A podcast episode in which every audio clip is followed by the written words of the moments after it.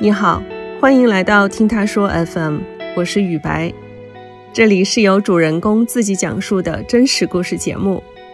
今年年初啊，教育部针对一份关于防止男性青少年女性化的提案作出答复，说要适度改进体育教师的教学方法，更多注重学生阳刚之气的培养。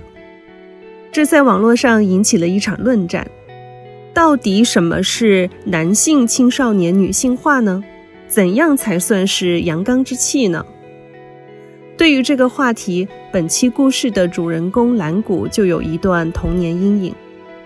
他从小就是同学口中的娘炮，也因此受尽了欺凌和嘲笑，以至于要靠药物来对抗心理抑郁。我叫蓝谷。今年三十岁，是山东济南人。现在的话，在欧洲西班牙的巴塞罗那，协助我的对象公司做一些支撑类的后台工作。哎呀，小时候的外号太多了，其实各种各样的难听的话都有，比如说叫我林黛玉。因为我从小比较瘦嘛，说竹竿子一点都不为过。有些人就拿着我的那个情况，就跟我乱开玩笑，叫我鸡脖子啦，反正就是很多特别打击别人自信的这么一些外号。小的时候就特别瘦吧，样貌特别清秀，就是之前有一个网红叫麦洛洛，然后就像类似于他那样的那种男生。时间的话，大概是两千零三年非典那一年，然后应该是夏天吧，我记得，就是拿着那个原校给我的那个通知单。当时其实，在进班级教室的那一刻，我心里是特别紧张的。然后他们看着我，我就感觉，哎呀，都挺陌生的，也没有完全比较熟的人。入学之后嘛，前几天相对来说，可能他们也觉得我比较陌生，所以说也没有人课间跟我来做一些这种活动。因为我的那个前桌是一个有点微胖的那种男生，他每次喜欢靠到我的桌子上，所以说导致于我的坐的空间就特别小，然后我就不太愿意。我说你不要再往后靠了，我说我真的会生气。结果忘了是什么情况，他直接把我作业给撕了，他也没有道歉，反而还变本加厉对着我骂，当时就把我骂哭了。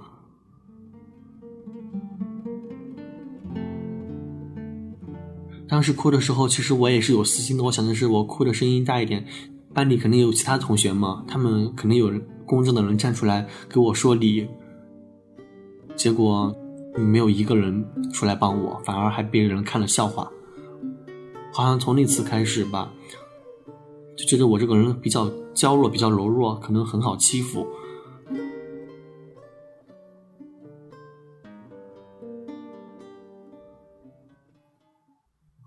我小的时候最大的兴趣爱好应该就是唱歌。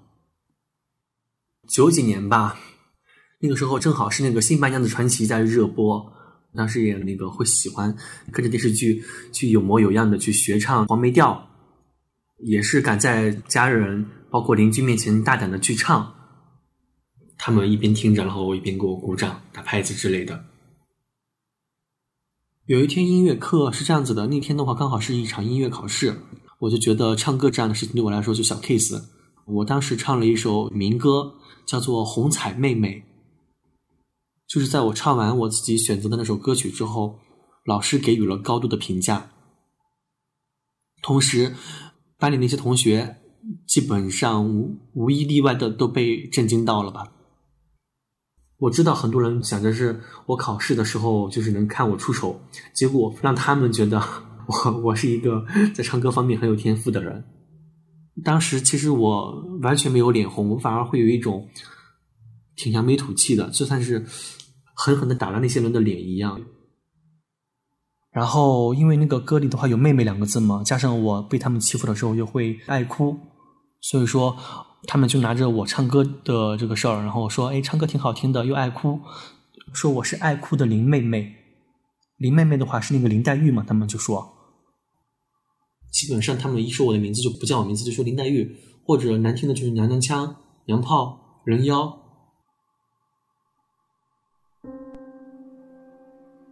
一到课间的话，三四个女生或者男生就一直林妹妹、林妹妹，就这样子讽刺我一样。你哪怕是做一个课间去喝水的这这样一个举动吧，他们也会模仿你的一个动作，然后就说你是很娘啦，或者是怎么样的。上体育课的时候，不都是要站立的吗？站在我后面的人用他的那个膝盖去顶我前面的小腿，然后突然一下我就会跌倒在地上。那些人的话就会故意跺脚，把那些沙子、那些泥土喷到我身上，身上脏了之后吧，他们。推搡我说：“哎，不要靠过来，那个这样子你身上很脏什么的。”特别严重的时候，差不多我一周五天有三四天都会去告老师。就是老师就就明显有一种不耐烦的口气了，就说：“又谁欺负你了？怎么着了？这是？你先回去吧，我在忙呢。”最后老师感觉也是有点烦了，因为我有好几次当着老师的面哭出来。他不知道，其实当时我以为他是我的希望，但是在知道告老师没有用之后，反而会被同学欺负的更狠，然后我就自己一个人去扛着这些问题。课间只有十分钟，我就会跑厕所，或者说跑到那个操场那边，估计着快要上课的时间再赶回去。我心里想的是，哪怕我自己累一点，我也不要在班里听这些人对我的谩骂。然后由着他们对我指手画脚。五年级的那年，是我人生中最漫长的一个时间。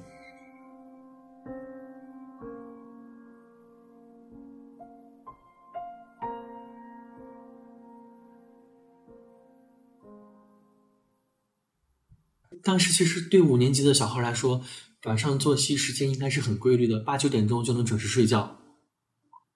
但是因为我转学到五年级这个班里，每天他们各种各样的给我起外号，导致我晚上经常会失眠。我估计要一两点钟吧。我经常会在晚上睡觉的时候想起这些事情的时候，经常会出一身冷汗。当时可以这么说吧，就是每到周五的时候，我就感觉很快乐。从到周六下午开始，我就觉得，哎呀，明天再过一天，后天就又又是周一了，可能就又要上学了，我就很害怕这一点。有一点我真真的是忍受不了，他们触碰到我的底线的，就是他们拿着我的父母开玩笑，嗯，你的爸妈肯定都是什么样什么样的人，然后结果才生出来你这种娘娘腔。所以当时我真的是非常非常非常火大，我当时我就记得我拿起我铅笔盒下面的书，狠狠的扔到了那个地上，我说你们再说一遍，大概就是这样的一个口气吧，真的那个是我第一次反抗。他们从那之后也是没有再敢随便开我的父母玩笑，但是他们欺负我这个事情还是一直时不时的会有。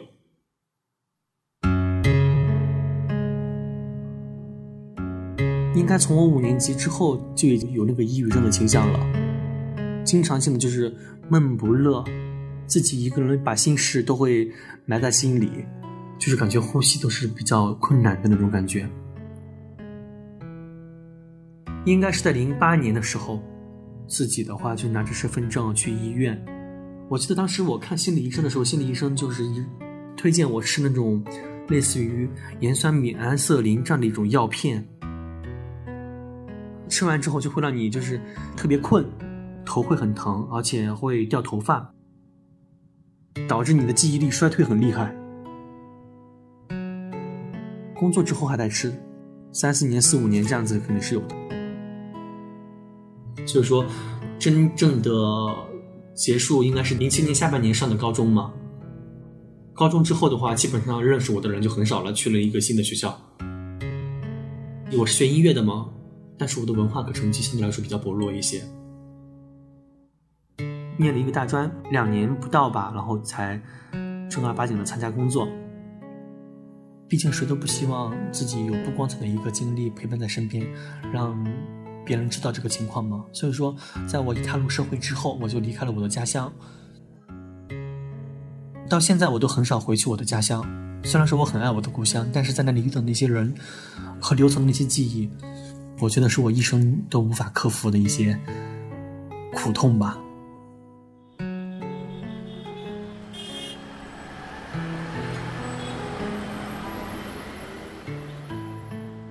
虽然说工作上确实有很多的压力，但是比起我校园时候每天要担惊受怕，真的要幸福太多了。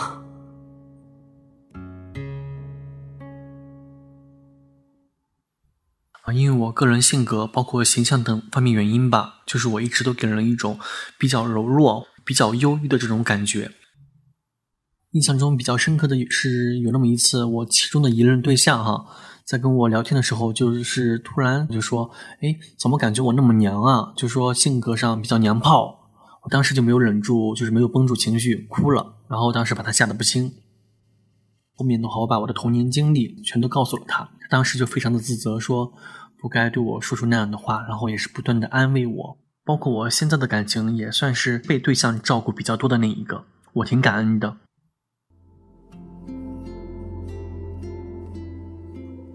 我是在三年前的夏天移居到西班牙巴塞罗那这边的，因为当时对象是在这边工作嘛，所以说也不想在异国了，然后我就过来这边了。我个人觉得巴塞罗那是一座包容性特别强的国际化大都市，然后是一个抵达了之后就不想再离开的地方。自从我移居到西班牙这边之后，就是见过太多不同肤色、族群、性取向不同的人。像这些人里面，呃，女生可以吸烟啦，就是很自然的喝酒；包括男生可以和自己喜欢的人牵手过马路。就是非常的自在，非常的自由。某一次旅行的时候吧，我就突然意识到，我想跟过去和解，可能对我来说真的比较难吧。但是，直面自己的过往，过好今后的每一天，我觉得这个事情还是能够轻易做到的。所以说，不管曾经有着多么难听的外号，不管年少的时候我遇到了什么样的困难，我想风雨过后一定会有彩虹和真正懂你的人的。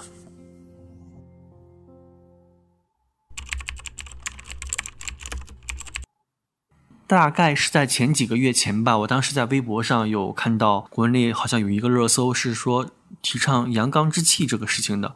我当时觉得还挺匪夷所思的，就是感觉这也能够被教育部做成提案。我有阳刚之气吗？我觉得在回答这个问题之前，要明白什么叫做阳刚，什么叫做温柔。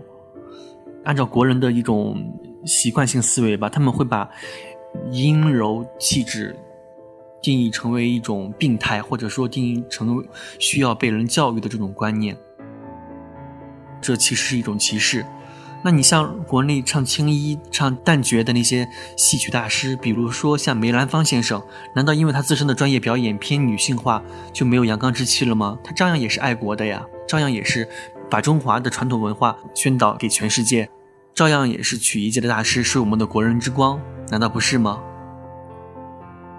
我知道国内有人把阳刚之气定义为是健硕的身材，比如说就是男性不能化妆，或者说一旦触碰到与传统印象不符合主流审美的时候，不少人就会批判这一种错误。我们应该更加开放的，就是接受新世界带给我们的一些这种变化。像阳刚之气的话，它其实可以是精神上的一种气质，可以是体格上的这种健硕，也可以是一种不同于他人独有的那种善良和魅力。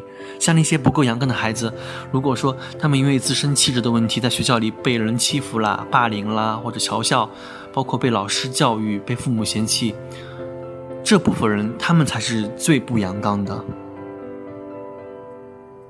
我始终觉得吧，不能把一些少数群体的性格色彩当成错误的一种认知。毕竟每个人都有不同的生活方式。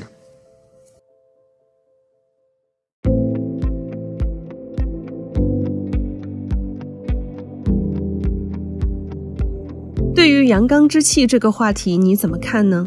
欢迎在我们的评论区留言。你现在正在收听的是真人故事节目《听他说 FM》，我是主播雨白。如果你想分享你的故事，或是倾诉你的困惑，请跟我们联系。愿你的每个心声都有人倾听，每个故事都有回音。